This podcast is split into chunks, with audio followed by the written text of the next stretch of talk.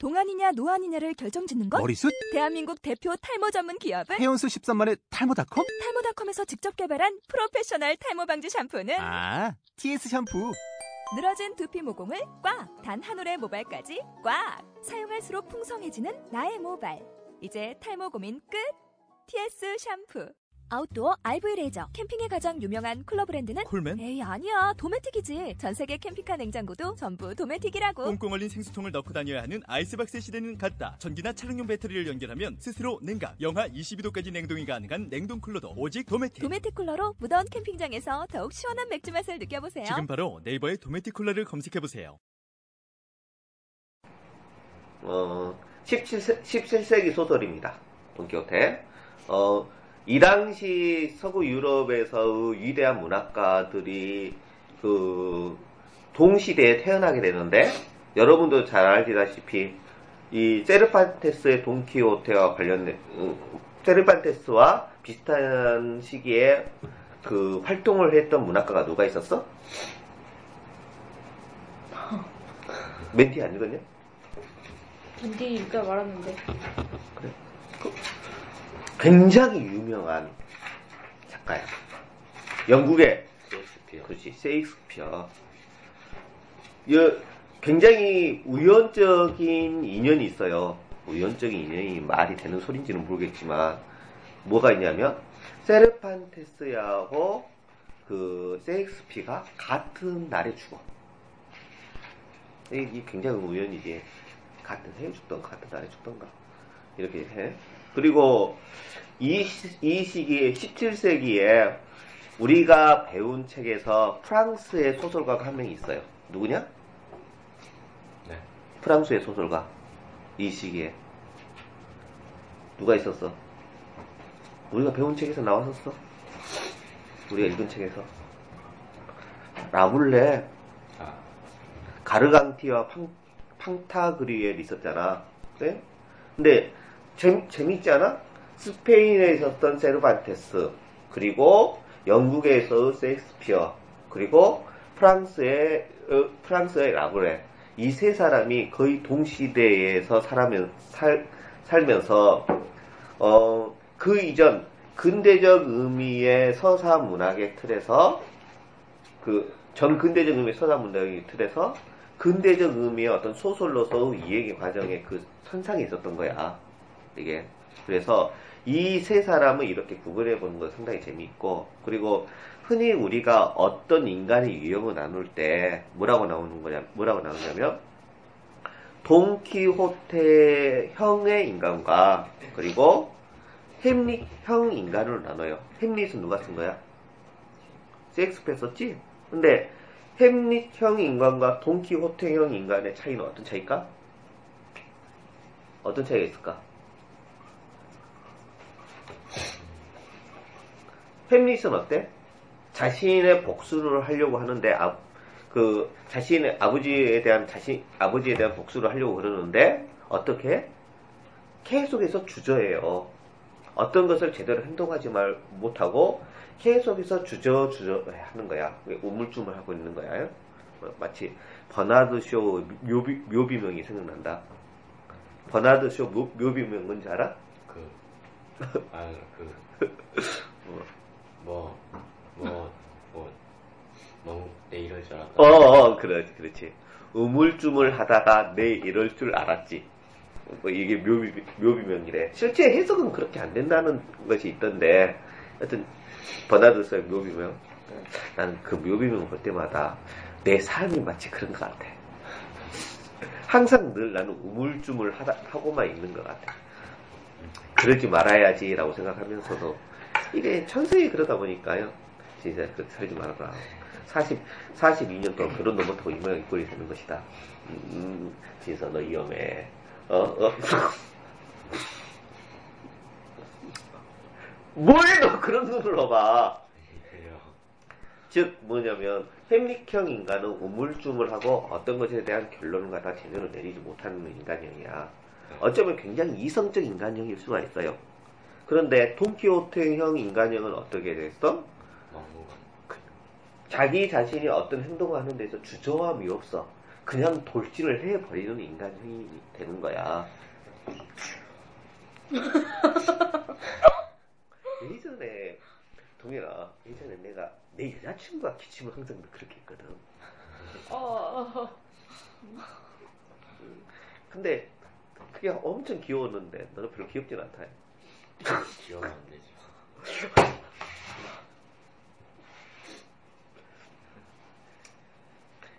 어떤 동키호테형 인간형은 어떤 면에서는 햄릿형 인간이 우물쭈물하면서 이성적인 인간형이라면 동키호테형 인간형은 어떤 것에 대해서 일단 생각하지 않고 저질러 저질러 보고 어, 나중을 생각하는 인간형이기 때문에 이걸 지극히 감성적인 인간형이 되는 거야. 그래서 이 두 개의 인간형을 이렇게 나눠요. 그런데 어, 맨 뒤에 돈키호테의 책, 이 책에 대해서 맨 뒤에 대한 어떤 진술을 보면 이런 이야기가 있어요. 뭐라고 하냐면, 각 시대에 따라 돈키호테를 해석하는 방식이 달랐다. 라는 이야기가 있어.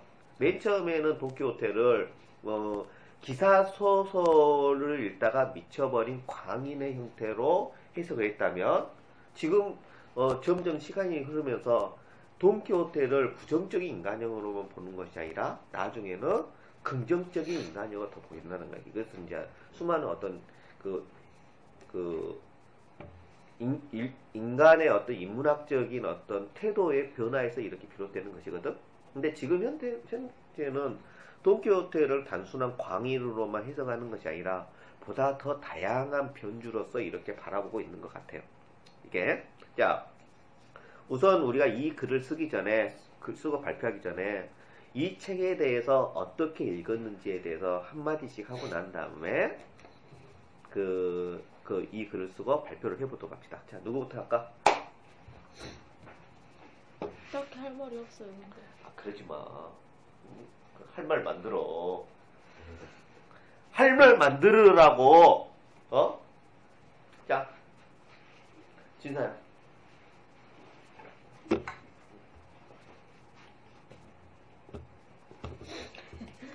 아, 이거부터 물어볼까? 책 재미있다? 어, 재밌었어? 네. 그래? 너 이만큼 읽었잖아. 아닌데. 책 재미있다? 어. 나름 괜찮던데. 어, 그래? 아니, 이전에 이제 수업했을 때 보면 학생들이 별 재미없다 그러더라고. 근데 수업, 나중에 이제 수업이 끝나고 나니까 굉장히 재미있는 책이었구나라는 것을 나중에 깨닫게 되더라고. 네. 뭐, 뭐냐면, 우리가 그 행간에 나와 있는 돈키호테의 어떤 그 태도를 좀, 돈키호테의 그 어떤 행적들을 좀 제대로 파악하지 못했기 때문에 그런 것이지 않을까라고 생각을 해요. 굉장히 재미있는 책이었고, 나- 사실은 나도 이전에 수업에서 보면, 어, 학생들하고 수업하기 전에는 그만큼 재미있는 책인지 몰랐어, 사실은. 근데 수업하고 보니까 이게 굉장히 재미있는 책이더라. 그런 느낌이 있더라. 자, 아무렇게나 이야기해봐라, 진서야. 음, 자유롭게.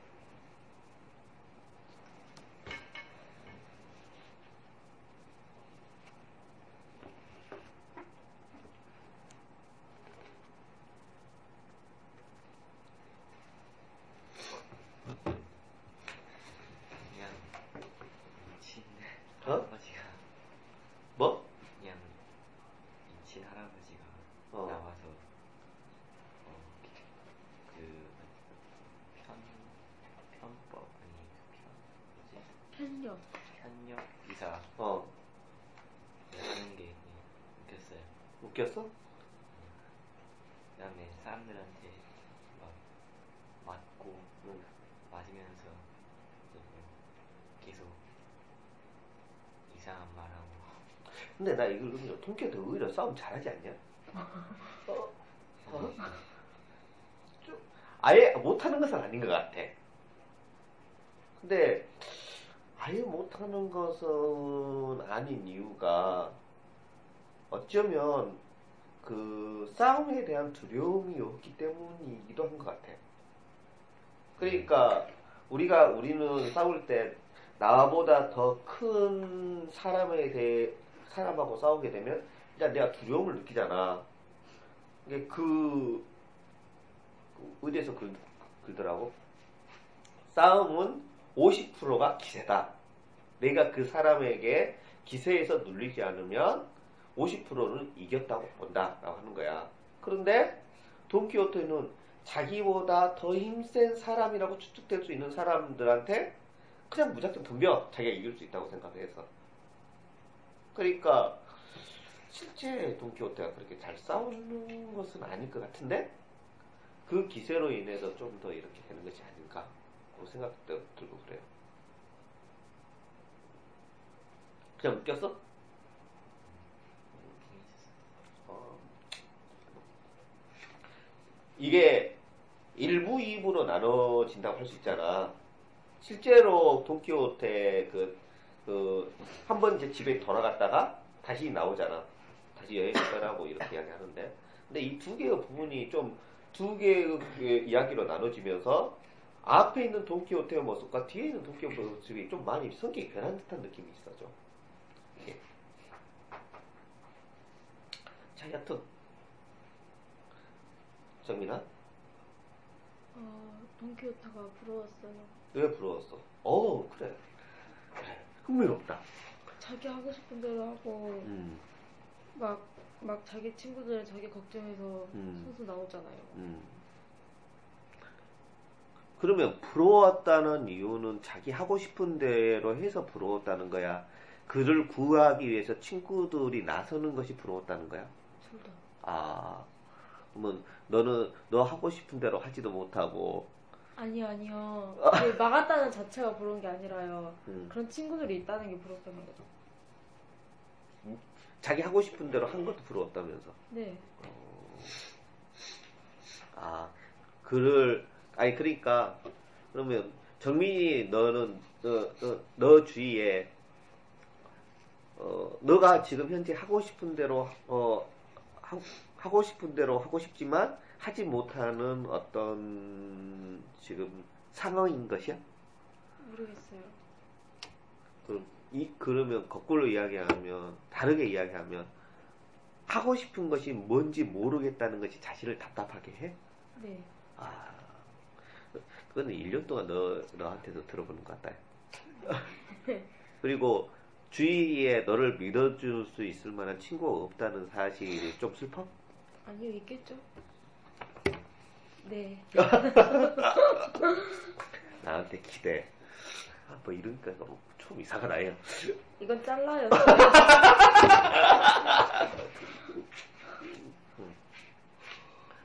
먹을 거 많이 사줄게. 네.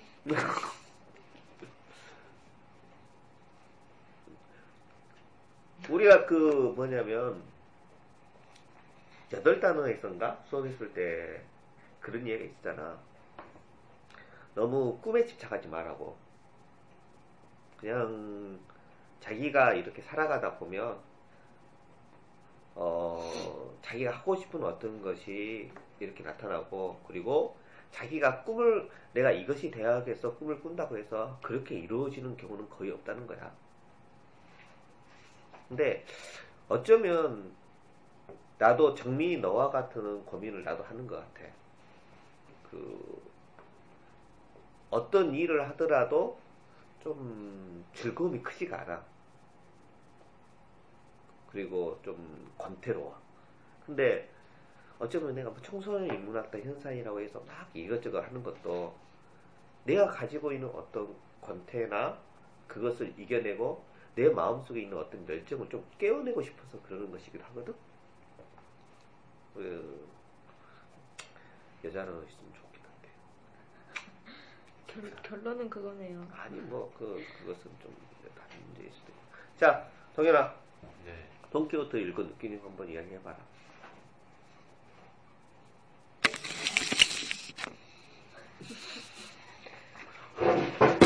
아, 이거 너무 되는구나. 깜짝 놀랐다. 음,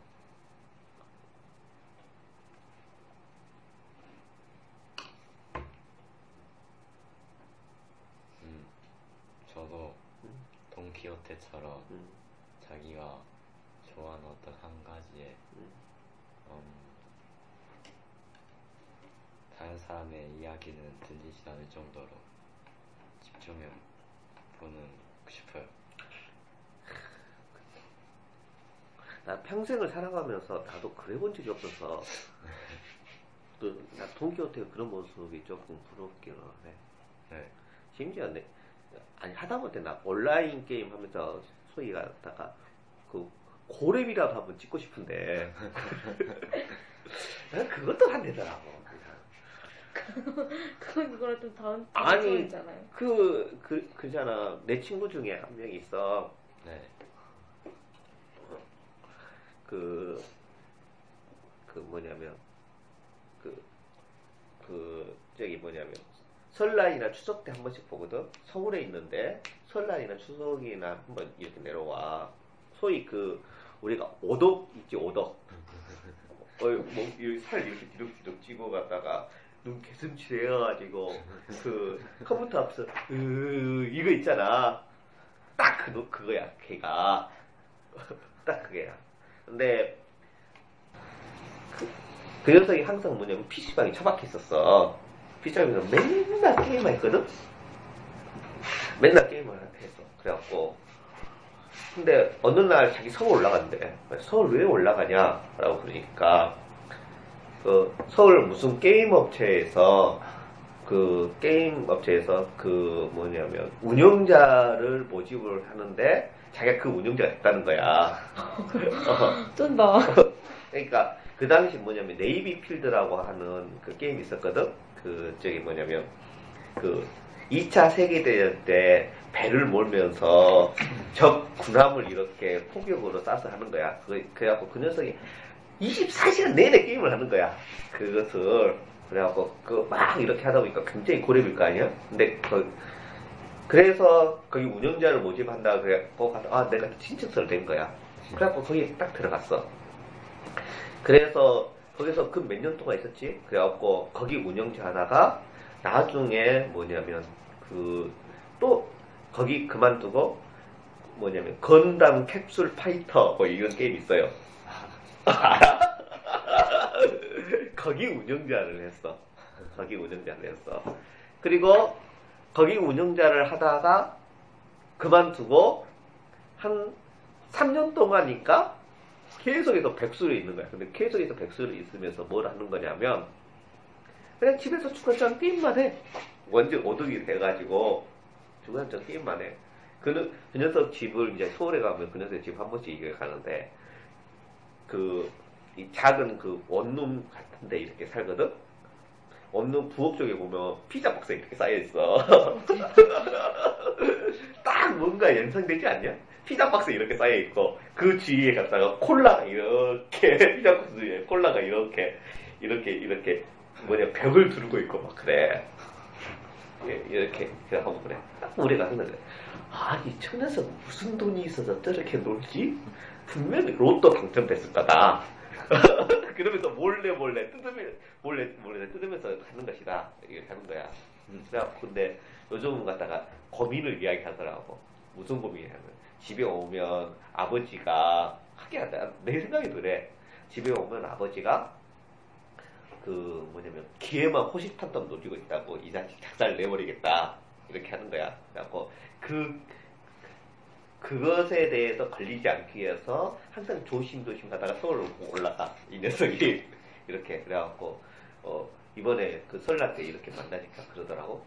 아 이번에 그 저기 그 뭐냐면 어떤 회사에서 게임 회사에서 이 그 뭐냐면 그 스태프 모집하는데 거기서 지원서 냈다고 그게 잘 돼야 된다고 막 이렇게 이야기하는 거야. 근데 그, 그 녀석의 삶은 우리가 분명 동경해야 하는 삶은 아니야. 아주 나쁜 형태의 삶이야. 이건 어? 완전히 페인처럼 살고 갔다가 돈도 제대로 안 벌고 한 24시간을 게임만 하면서 사는 삶이잖아? 그런데 동경해야 하는 삶은 아니지만 내가 한쪽 면에서 내가 그렇게 살고 싶다는 것은 아니지만 그 녀석의 그런 삶이 내 입장에서는 뭐냐면 뭐랄까 좀 이렇게 부럽기도 해. 뭐가 부럽냐면 자신의 자, 자신의 열정을 다른 것을 둘러 둘러보지 않고 거기에다가 올인해서 완전히 처박아 버리는 거 있잖아. 이것이 나는 평생 갖다 그렇게 해본 적이 없거든. 내가 공부를 하는 거나 책을 읽는다거나 막 이런 거 하면서도 주위의 환경에 환경으로 인해 환경에서 나를 바라보는 어떤 시선 때문에 항상 늘 두렵고 그래.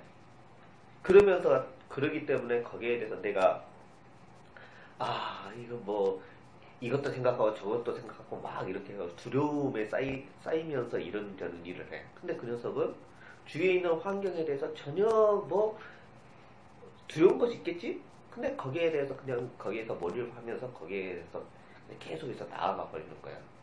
물론 우리는 그, 그 친구의 삶이 전혀 성공한 삶도 아니고 우리가 그것을 받아들여야 할 삶도 아니고 오히려 실패한 삶에 훨씬 더 가까워.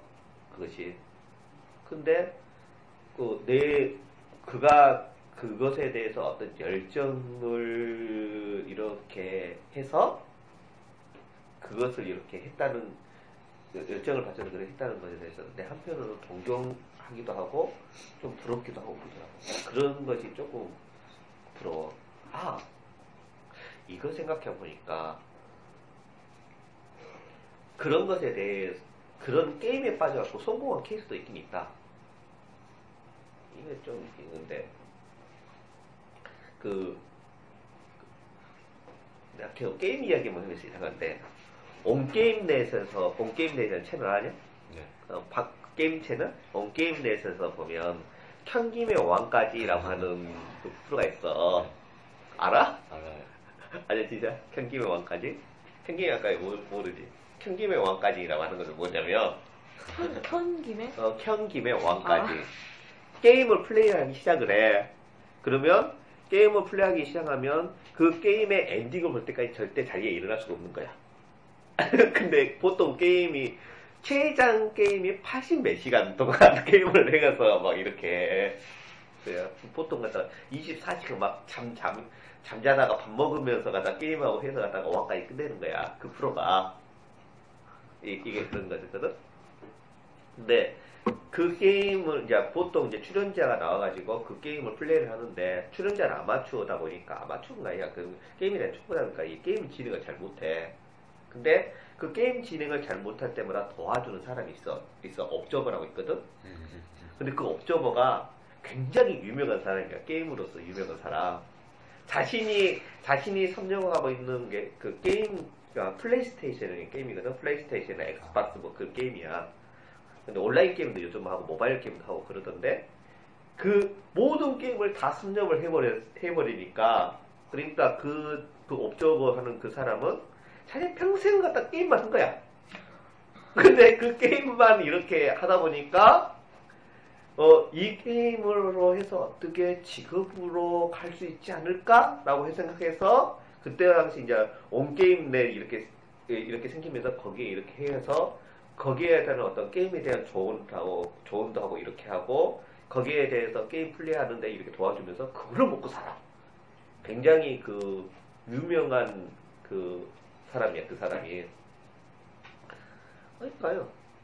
그 사람도 게임 하나로 그렇게 해서 갖다가 자신의 열정을 이렇게 불태우잖아.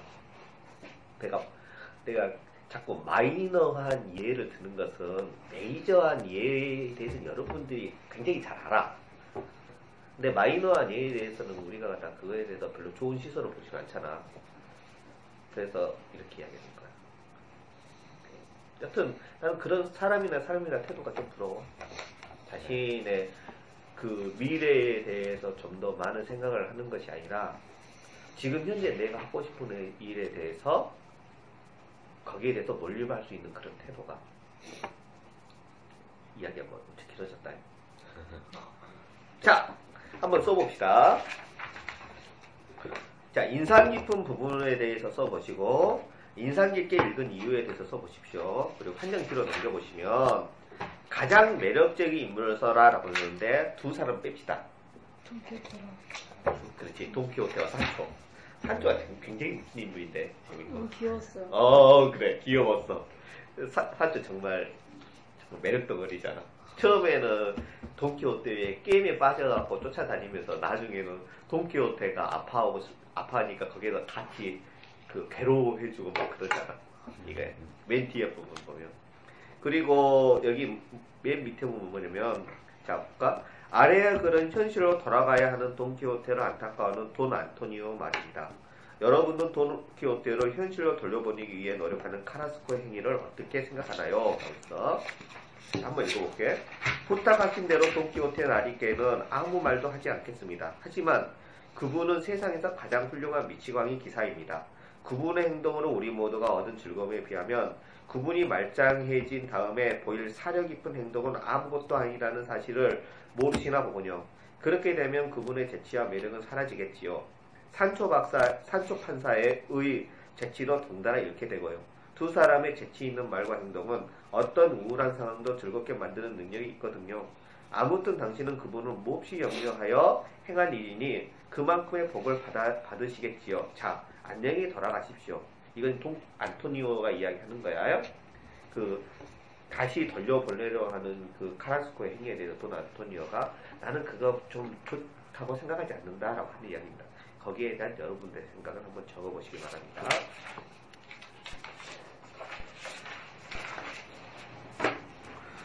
어, 저기 그 글 안 쓴 거에 대해서는 그 구두로 합시다. 자, 누구 누구부터 발표를 해볼까? 가장 공정한 맛이 뭐냐? 가위바위보냐? 아, 아니면 내가 인으로 이렇게 할까? 너부터 해. 자, 자, 정민이부터 발표하겠습니다. 255점. 200, 55. 255점.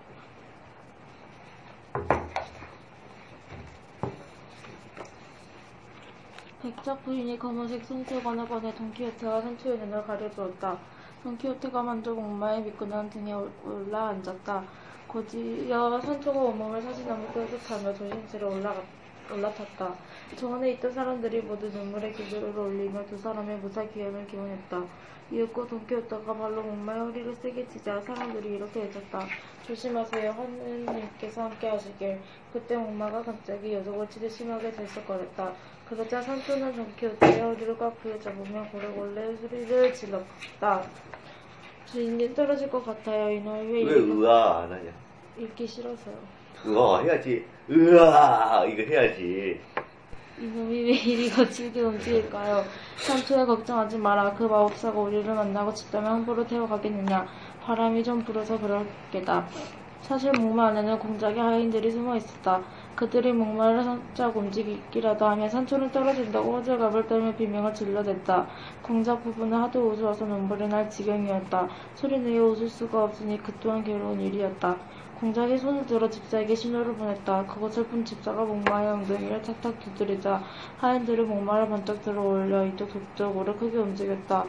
돈키호테가 소리쳤다. 산초야 우리가 벌써 구름 속에 들어온 모양이구나. 정말 굉장한 경험이로다. 산초는 신음소리를 냈다. 멀미가 날 것 같아요. 바람도 더 세지고 있어요. 공작 부부는 이미 반 반의 준비를 다 해놓은 터였다. 목마 옆에서 하인들이 거대한 풀무로 바람을 일으키고 있었다.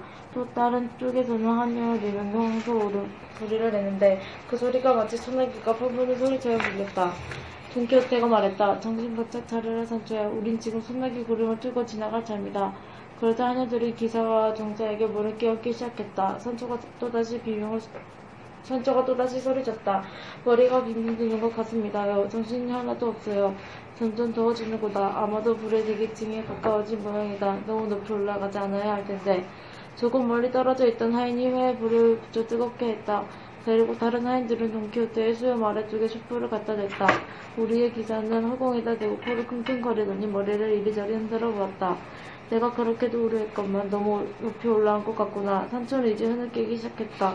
맙소사 타는 냄새가 납니다요. 다시 내려갈 수 없을까요? 끝. 어 그래. 자, 왜 그 인상 깊게 읽어서 인상 깊긴 하다. 돈키호테와 산초를 돌려먹는 공작 부부가 너무하기는 하지만 속인다고 홀랑 속아 넘어가는 그들도 웃기다. 그들이 탔던 목마는 4D 영화관의 좌석 같았다. 이리저리 흔들어지기도 하고 물까지 뿌려지기 때문이다. 돈키호테와 삼촌은 3D 영화관에 가서 그것을 실제라고 있는 것과 똑같은 꼴이었다. 그러니까 그런 생각이 들어. 아니 근데 돈키호테의 이런 이야기가 이런 이야기를 우리가 어디에서 또 들어본 기억이 있지 않냐? 어? 우리나라 고전 소설에서도 이와 비슷한 이야기 하나 나오는데 음, 아마 제목이 그게 그 배비장전이었는가? 그럴걸? 제주도로 이렇게 놀러 갔는데 아주 아름다운 기생이 있었어. 그래갖고 그 기생의 게임에 빠져가지고 가마 속에선가 이렇게 넣어가지고 거기에서 사람들이 막 어, 바, 뭐 바다에 떨어졌다 막 그러면서 그 안에서 그렇게 하는 거야. 그래서 안에 있으니까 아무것도 안 보니까 실제로 자기가 그것에 대해서 걸렸다. 뭐 그것을 경험한다 해갖고 그 오해해서 이런 이야기가 나와. 배미장도 맞나? 그게? 어, 어, 그 비슷한 이야기가 있어. 그러니까 어떤 면에서는 돈키호테 이 이야기가 굉장히 재밌는 이야기이긴 한데 아마도 세르반테스가 그 당시 그 어, 이와 비슷한 형태의 이야기를 어디서 듣지 않았을까라는 생각 좀, 좀 하고 그래요. 음, 재미있는 부분이긴 합니다. 이 부분이. 자, 그 뒤에 어, 가장 매력적인 인물 신부. 신부. 어, 신부. 어, 인물이 겪었던 사건. 음, 신부는 돈키호테와 덜 친한 사이로 음. 그가 편력 기사가 되겠다 미리 전화를 받는데 그가 집으로 돌아오게 하기 위해 애를 썼다. 음. 집으로 돌아가기 위해 썼어. 네. 신부도 참 허지적이야. 자, 이유는 어, 신부는 종교적으로 직분이 있는 사람이다. 나는 신부를 엄숙하고 사람들에게 우러러 보이는 믿음직한 사람으로 생각해왔다. 돈키호테에서도 믿음직한 사람인 건 맞다. 하지만 그가 돈키호테를 집으로 돌려보내기 위해 한 일들을 보면 내가 생각해왔던 신부의 이미지가 아니다. 변장까지 해가며 돈키호테의 뒤치다거리를 하는 모습은 그의 권위를 잊게 만들었다. 왜, 왜 신부의 모습이 아니야?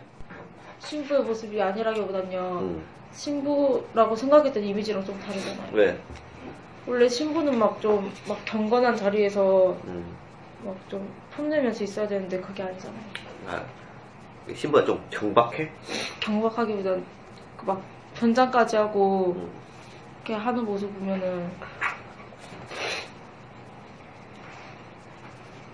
신부가 그 경박 하고 우스꽝스러운 신부를 다룬 매우 재밌는 소설이 하나 있지. 혹시 그거 읽어본 적 있냐? 그, 돈 카밀로와 페퍼네라고 하는 그 이탈리아 그 소설 읽어본 적 있냐? 아니요. 어렸을 때 학생들 그거 뭐, 뭔 제목이 있냐면, 신부님, 신부님, 우리 신부님이라는 책이 있어. 그 제목, 작가 누구더라? 어, 어, 뭐래, 과레스키인가, 베레스키인가 뭐 하는, 그 이탈리아예요. 굉장히 웃겨. 거기서 보면. 그래서, 돈 카밀로와 페포네라고 하는 소설이거든? 근데 거기에서 신부님이 나오는데, 그 신부님이, 그, 그 뭐냐면, 좀, 막 도덕적이지 않은 일을 막 의리 가갖고 사냥 금지 구역가 막 사냥해갖고 나와. 그러면, 그, 그 신부랑, 그 신부랑 데이트하는 인물이 뭐냐면 그 동네 이장이야. 그냥 이장이, 이장하고 맨날 티격태격 싸워. 이것이. 근데 그것이 굉장히 재밌고 우스꽝스럽게 이렇게 그러죠. 왜? 그 소설이 유명해서 나중에 그 영화로도 만들어지거든? 신분이 신분이 우리 신분이 영화로 만들어져. 근데 그 영화 보고도 완전 배꼽 잡고 웃겨, 진짜. 재밌는 거야. 그리고 어린이들, 어린이들 읽는 책 제목에 그 책이 있어요. 신분이 신분이 우리 신분님이라고 하는 것이 원래 원작이야. 돈 카밀로와 페퍼네. 근데 어 신부라고 하는 그 직책을 우리 스스로가 뭔가 근엄하고 경건해야 하고 어, 하는 그런 의식 자체가 일종의 그 우리의 어떤 편견적인 시선이 있지 않을까라고 생각해요. 어?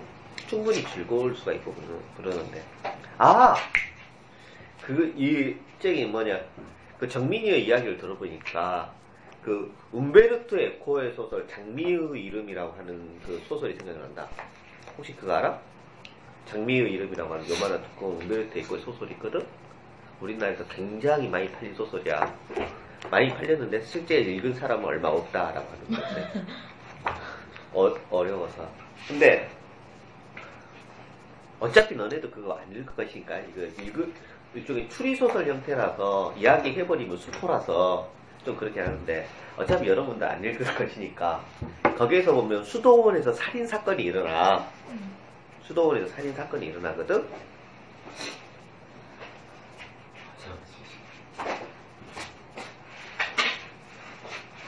살인 사건이 일어나는데, 그, 야, 거기에서 누가 죽였는, 죽어, 죽였는지를 찾으려고 그 수도원에 들어가고 범인을 이렇게 찾아. 근데, 결국 범인이 누구였냐면, 이를테면 그 수도원의 수도원장, 예, 신부가 가장 높은 수도원장이 범인이었어. 왜 죽였냐면, 그 수도원에서는 매우 경건화되었어. 그래서 뭘 읽으면 뭐 하면 안 되냐면 웃으면 안 돼.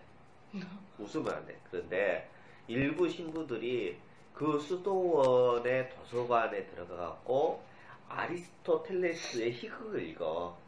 읽으면서 읽으면서 그 저기 뭐냐면 거기에서 웃었다는 거야. 그래서 그 아리스토텔레스의 희극을 읽으면서 웃었던 그 신부들을 죽이기 위해서 아리스토텔레스 희극에다가 복을 이렇게 발라놔요. 그러면 책을 넘기면서 책을 넘기면서 우리는 좀 그렇지 않지만 책을 넘기면서 입에 침을 붙하고 책을 넘기는 거야. 그러면 침을 붙하고 책을 넘길 때마다 뭐냐면 독이 이, 이 혀에 이렇게 닿을 거 아니야? 그래서 그, 그 수도서가 죽여버리는 거야. 그래서 뭐냐면 어, 웃는 것은 죄악이다. 라고 해서 그걸 죽여버려. 그게 매우 경건한 신부에 대한 이야기지. 아, 이 이야기라니까 또 다른 것이 생각난다요. 뭐가 생각나냐면, 우리가 읽었던 라블레어, 가르강티아 팡타그리에 대해서 보면, 라블레어가 갔다가 수도원에서 쫓겨나잖아. 그치? 생각나냐? 수도원에서 쫓겨나. 근데 수도원에서 쫓겨난 이유가 무엇 때문에 쫓겨나냐? 프란체스코 수도에서 읽어야 하는 책 외에 이것을 읽었다고 쫓겨나요. 이게 다른 책 거기서 성경책만 읽어야 됐던 거 그럴 거야. 근데 그 외의 책을 읽었다고 쫓겨나. 그러니까 뭐 어떤 면에서는 그 정미가 이야기했던 수도사 혹은 갖다가 신부의 모습이 뭐 어떤 면에서는 그 일련의 어떤 것들을 통해서 만들어진 것이 갖다가 실제로 만든 표현이기도 하고 또 그거와 다른 형태의 어떤 수도사나 신부의 모습 현지에서는 사실 그것은 일종의 편견인 것도 같고 저는 이제 그렇게 생각합니다. 자, 맨 마지막 것을 나중에 읽자. 동현아.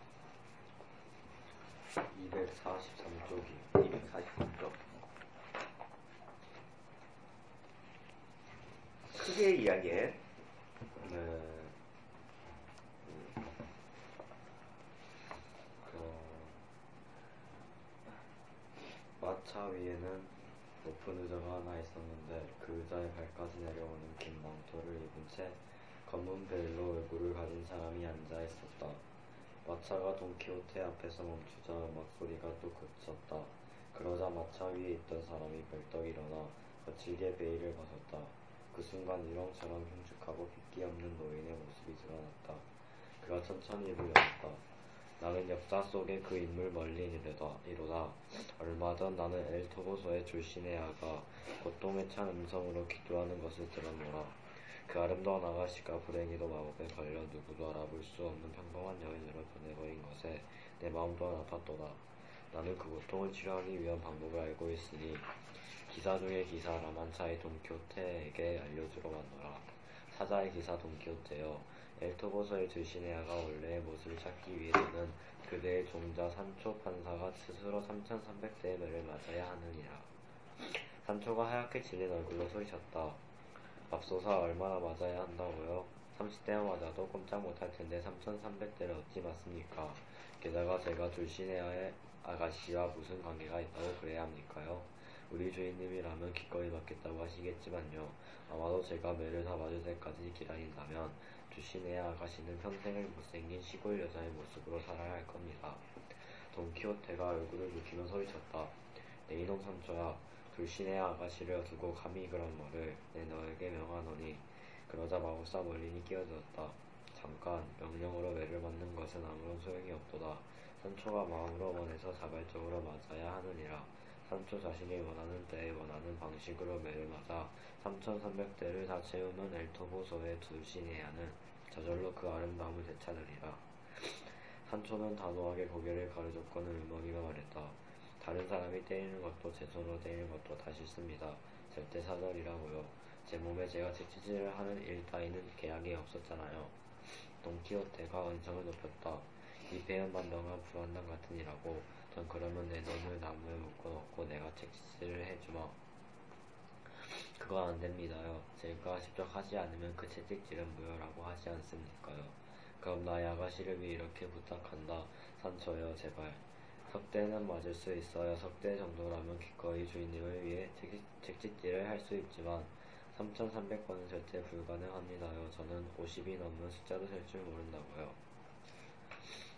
공작이 말했다. 자네가 아니면 안 된다고 하지 않는가. 자네에게 섬을 주어 다스리게 하려고 했는데 이렇게 냉정한 모습을 보이면 나도 자네를 다시 볼 수밖에 없네 그려. 비탄에 빠진 아가씨의 탄식을 모른 채 하고 위대한 마법사 간청을 해도 아랑곳 하지 않으며 주인의 안타까운 사정을 나무라라 하는 자네 같은 사람한테 어찌 섬사람들을 맡길 수 있단 말인가. 그러자 산초의 머릿속이 복잡해졌다. 조시네아의 아가씨를 구원은 자신한테 별 의미 없는, 의미가 없는 문제였지만 섬을 다스리는 일이라는 문제였다. 그가 애원했다.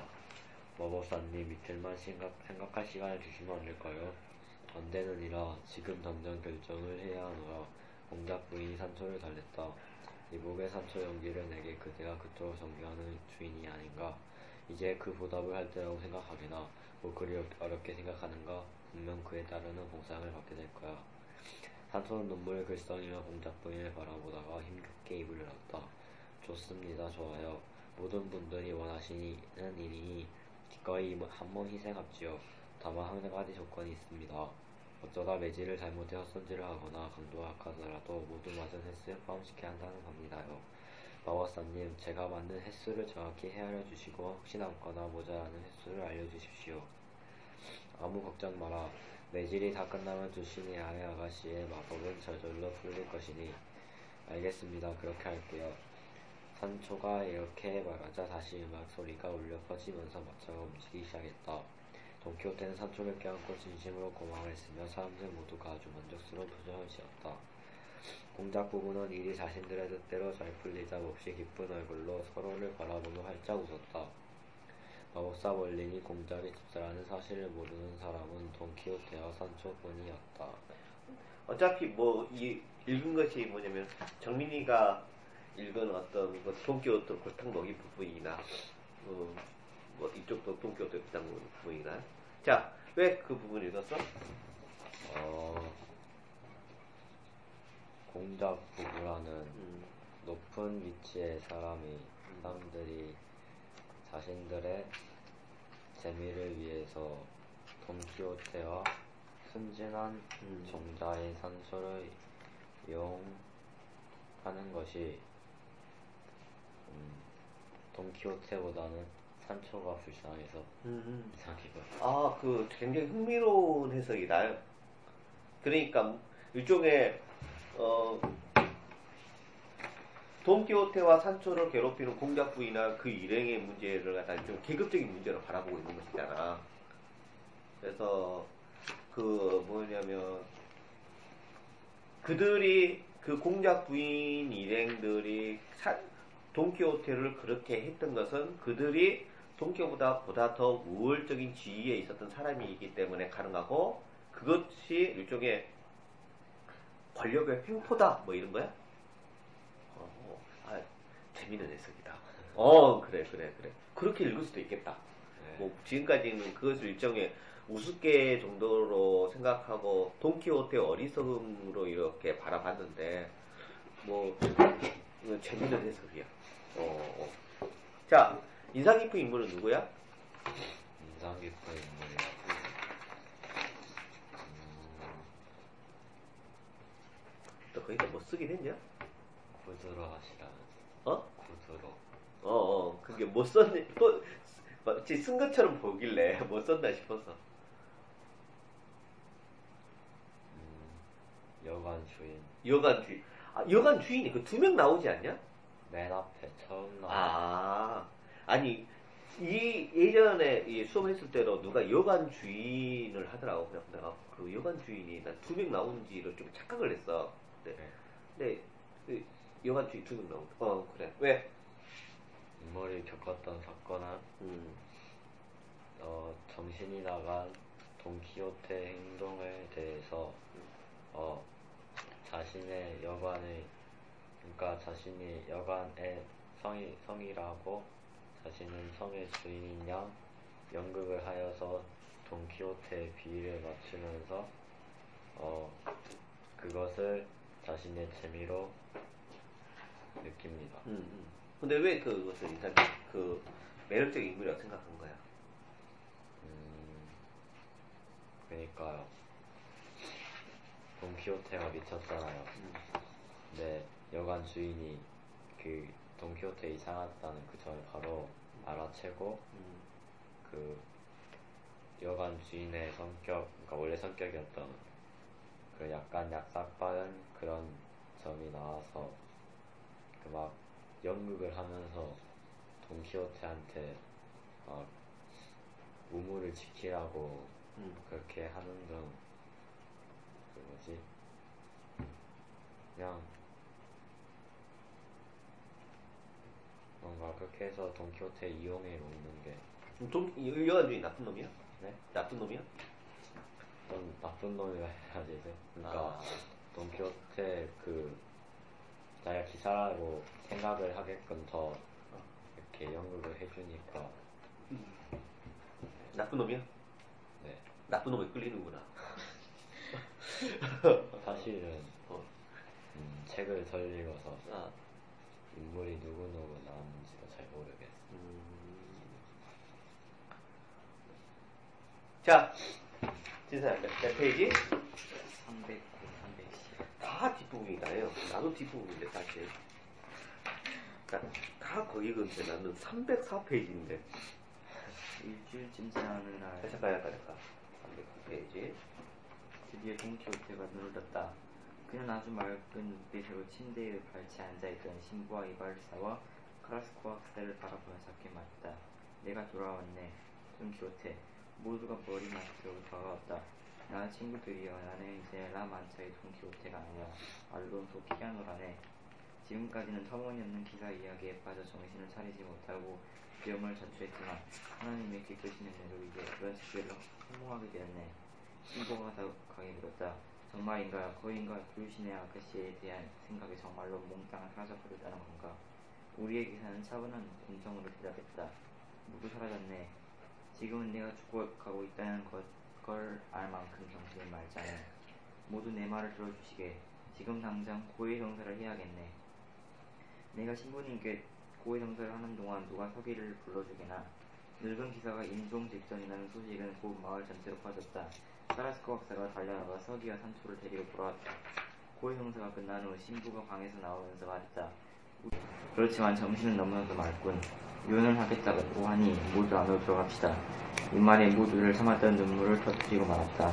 산초는 방으로 들어가 동키호테 옆에 무릎을 꿇고 앉은 뒤 그의 손을 잡았다. 이윽고 서기가 유언장 작성에 필요한 절차들을 준비했다. 돈키호테가 천천히 입을 열었다.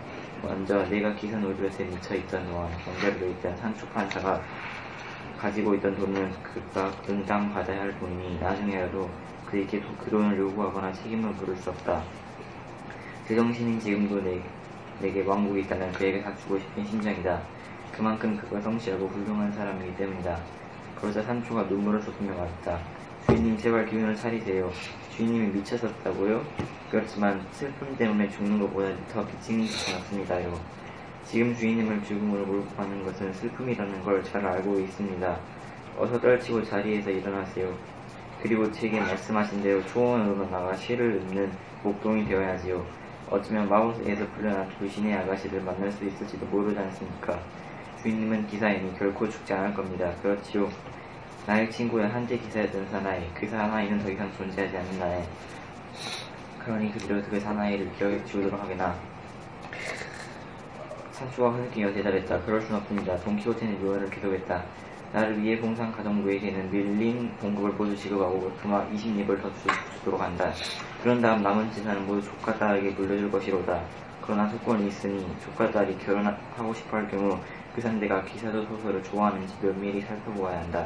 그런 실제로 잘 알고 있다고 판단되면 조카 딸에게 물려주던 재산을 모두 자산사업에 기부하도록 한다. 의원의 집행은 신부와 산송 카라스코 학사가 맡길 것이다.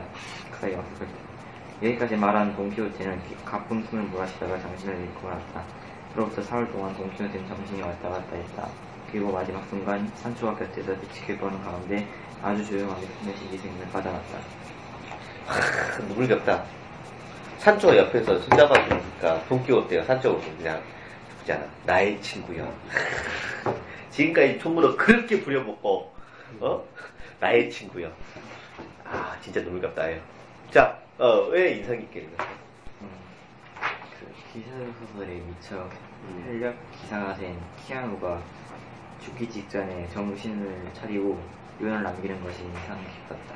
음. 그리고 그 섬을 위해 미친 기사를 따라간 산초가 이렇게 많이 변해져 있는 변해져 주인을 주인에게 이런 말을 하는 것이 인상 깊었다. 아, 그래. 그 소설 전체에서 본다면 가장 성숙하게 성장한 인물은 산초인 것 같아. 진짜. 어? 뭔가 처음에는 그저 갖다가 멍청하고 우매한 그, 그 종에 불과한 사람인 것 같은데 참 휴머니즘을 느끼게 만들어. 그리고 그거 산초가 그 있잖아. 백작 부인이 이제 섬을 이렇게 경영하라고 해서 갖다가 뭐냐 섬이냐?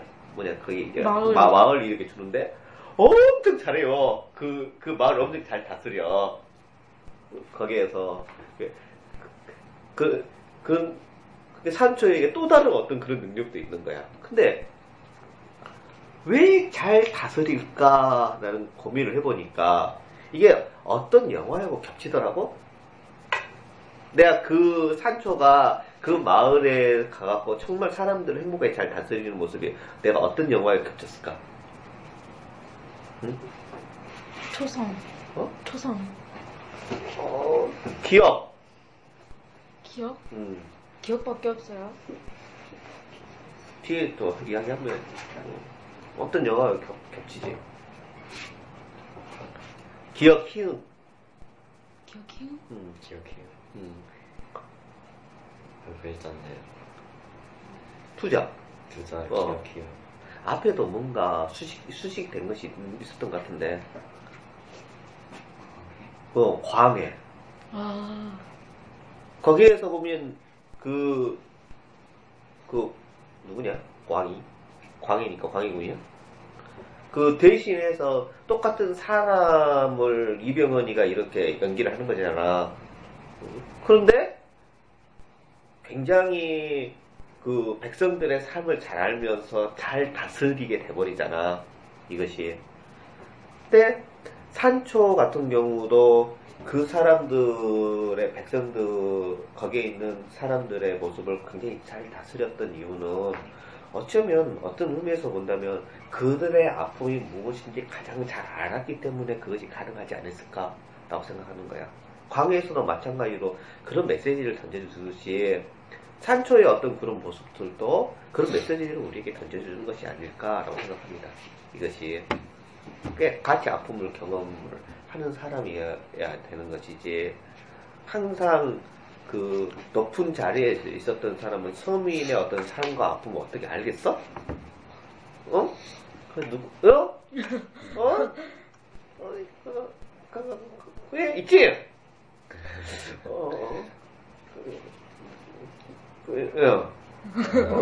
그런단 말이야.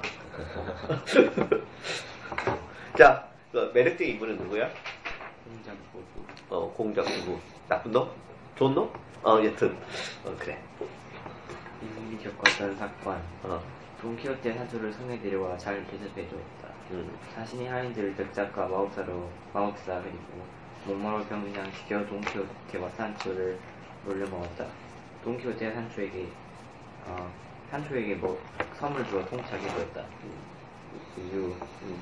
돈키호테 산초를 골탕 먹기 위해서 그러게 큰 계획을 세워 자신의 하인들을 변장시켜 그 산초와 돈키호테를 골탕 먹이고 어, 산초에게 진짜 선물 주, 땅을 주어서 통치하게 해주는 것이 재미있고 웃겼다. 음.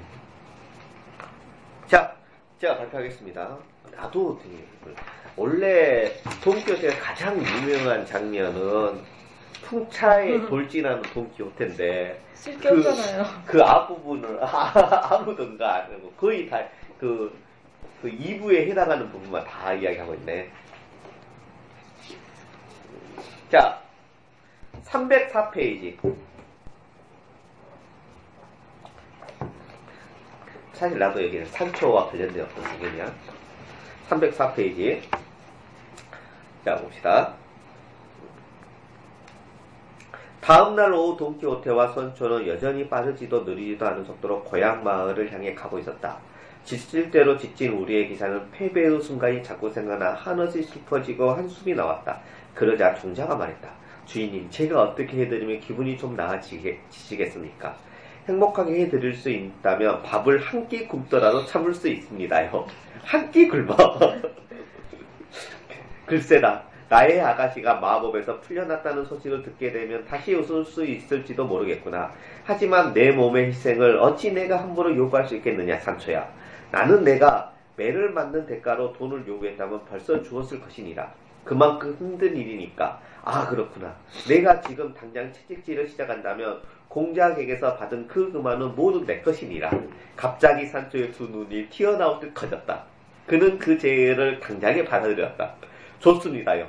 주인님을 기쁘게 해드릴 수 있고 저한테도 이득이 된다면 무엇이 두려워 망설이겠습니까요? 그런데 한 대마다 얼마로 주실 건가요? 아, 이 계산이 빠른 산초. 예? 너의 마음에 보답을 한다면 그 많다는 베네치아의 보물을 전부 주어도 금광에 가득한 금을 다 주어도 아깝지 않을 것이라. 내가 보관하고 있는 돈을 모두 갖도록 하여라. 정말입니까요? 오늘 밤 당장 시작하겠습니다. 밤은 금세 찾아왔다. 두 사람은 숲에서 약간 떨어진 조원의 모닥불을 피워놓고 자리를 잡았다. 저녁 식사를 마친 후 산초는 숲속으로 들어가 적당히 굵은 나무를 골랐다. 그리고는 그러고는 나무 기둥을 향해 힘껏 채찍을 내렸다. 한 번 때릴 때마다 산초의 입에서 처절한 비명이 흘러나왔다. 어, 돈키호테는 안타까운 마음으로 채찍질에 수를 헤아렸다. 숫자가 500에 이르자 우리의 기사가 자리에서 벌떡 일어나 소리쳤다. 오 종자여 그대여 가련한 등짝은 가혹한 채찍질에 찔려서 엄청나게 끔찍하리라. 조금 쉬지 않아도 되겠는가? 산초는 나무 위에 몸을 숙이고 흐느끼며 말했다. 쉴 틈이 없습니다. 주인님의 아름다운 아가씨가 본래의 모습을 되찾을 수만 있다면 이깟 고통쯤은 아무것도 아니지요. 돈키호테가 혼잣말을 중얼거렸다. 진정으로 다시 기사다운 행동이로다. 산초는 다시 채찍질에 돌입했는데 어찌나 열심히 내려쳤는지 여러 굴의 나무 껍질이 다 벗겨져 버렸다. 결국 자기 안 때렸지? 이게 돈키호테가 소리쳤다. 산초여, 천 번이 넘었으니 목숨을 부지하려면 그만 멈추도록 하라. 이러다 목숨이라도 위험하게 되면 어쩌라고 그러느냐. 내가 기운을 차릴 때까지 얼마든지 기다릴 수 있으니 이제 제발 그만하여라. 주인님께서 그렇게 말씀하시면 따르겠습니다. 산초는 아주 지친 모습으로 썰뚝거리며 돌아왔다. 그러고는 담요를 뒤집어쓰고 모닥불 앞에 앉아 포도주로 훌쩍거렸다. 돈키호테가 따뜻하게 말했다. 그대가 자랑스럽도다. 그대가 이렇듯 하룻밤에 천번의 채찍질을 할 수 있다면 우리가 마을에 도착할 때면 돌신의 아가씨도 얻을 것이니라. 산초가 짐짓 비장한 표정을 말했다. 주인님의 미소를 다시 볼 수 있다면 이건 너무 약소한 희생이지요. 다음 날도 두 사람은 쉬지 않고 길을 갔다. 어찌고 저찌고 이렇게 나와. 어... 자, 봅시다. 음, 뭐, 그, 산초가 계산에 빠른 인물이지. 어쩜 이렇게. 그런데 이것은 일종의 뭐냐면, 내 생각은 그래요. 산초가 돈키호테를 생각하는 어떤 마음이라고 생각을 해. 그래서 제가 이제 이렇게 적었습니다. 조금 어긋나고, 어긋나는 것 같겠죠. 돈키호테와 산초는 주종 관계이다. 산초는 현실적인 인물이고 그는 어수룩하지만 이익이 없으면 움직이지 않는 인물이다. 그러나 패배를 경험하고 절망에 빠진 돈키호테를 위해 산초는 기꺼이 몸에 채찍질한다. 실제로 몸에 채찍질하지 않았지. 지금까지 바보 같은 수많은 모험하면서 이들은 주소관계 이상의 우정이 만들어진 것이다. 처음 산초는 바보스고 우스꽝스러운 인물이지만 책을 덮는 순간 나를 울컥하게 했던 것은 또 그 바보스러운 산초 우직함과 사람스러움이었다. 그러니까 친구로서 이렇게 해주는 거. 자, 그리고 이제 매력적인 생각을 있는 인물은 뭐냐면 돈 안토니오입니다. 돈 안토니오. 인물이 겪었던 사건은 산적 두목의 친구이자 지체 높은 귀족이다. 돈 키오테가 바르셀로나에 있어, 왔을 때 그를 환영해주고 쉴 자리를 마련해준다. 돈키호테를 패배시킨 하얀 달의 기사를 찾아가 그의 정체를 밝힌다. 자, 이유는 돈 안토니오는 어쩌면 유일하게 돈키호테의 광기를 긍정하고 그를 있는 그대로 받아들인 인물이다. 그의 광기가 그 주위의 모든 사람에게 그리고 돈키호테 자신에게 삶의 환희와 즐거움을 준다는 것 을 이해한다. 이렇게 썼어요. 자, 어, 맨, 그, 맨 밑에 있는 글에 대해서 한 번씩 이야기를 해보고, 여기 마지막으로 정리하고 끝내를, 끝내도록 해봅시다. 어, 현실로 돌아가야 하는 돈키호테를, 어, 돈키호테를, 그, 돈 안토니오가 안타까워했어. 그러면 돈 키호테를 현실로 돌려보내기 위한 그 카라스토, 카라스코의 행위에 대해서는 어떻게 생각하는지에서 한번 이야기해 보십시오. 정민아.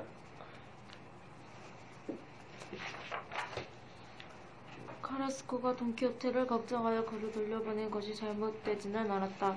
하지만 마지막에 돈키호테가 제정신으로 돌아온 것을 보면 굳이 그렇게까지 하지 않았더라도 돈키호테가 스스로 돌아갔을 것이다. 돈키호테가 하고 싶은 걸 하게 놔두고 사람들에게도 웃음을 줄 수 있게 놔두는 게 좋았을 것 같다. 광인이 일종의 광대 같은 느낌이네. 모든 사람에게 즐거움을 줄 수 있는 것으로서. 자, 정현아 어떻게 해? 카르스코 행위에 대해서?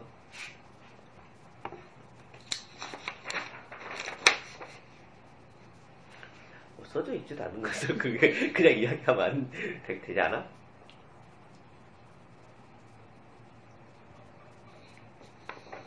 잘 모르겠어. 자, 진서야.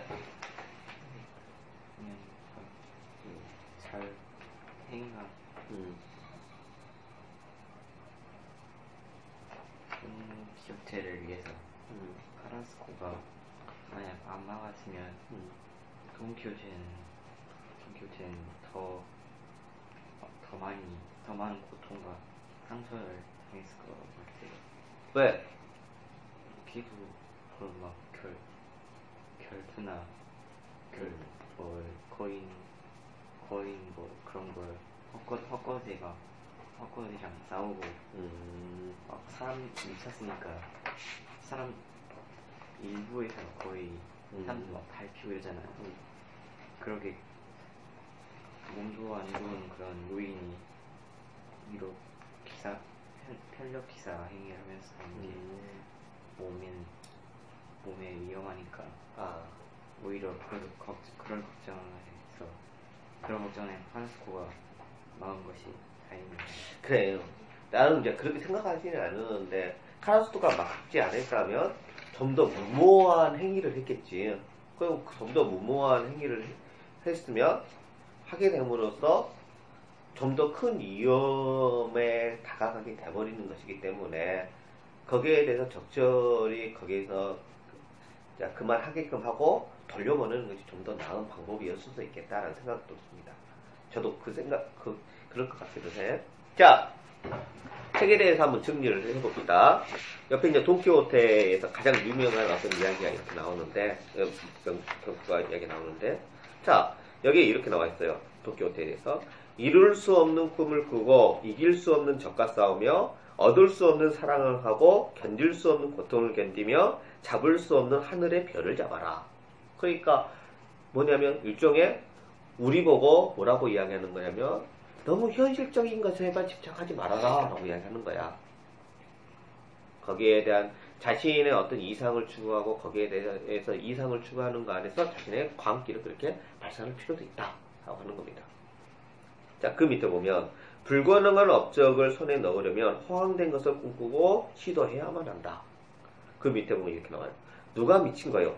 장차 이룩할 수 있는 세상을 상상하는 내가 미친 거요? 아니면 세상을 있는 그대로만 보는 사람이 미친 거요? 모르, 저는 학생들이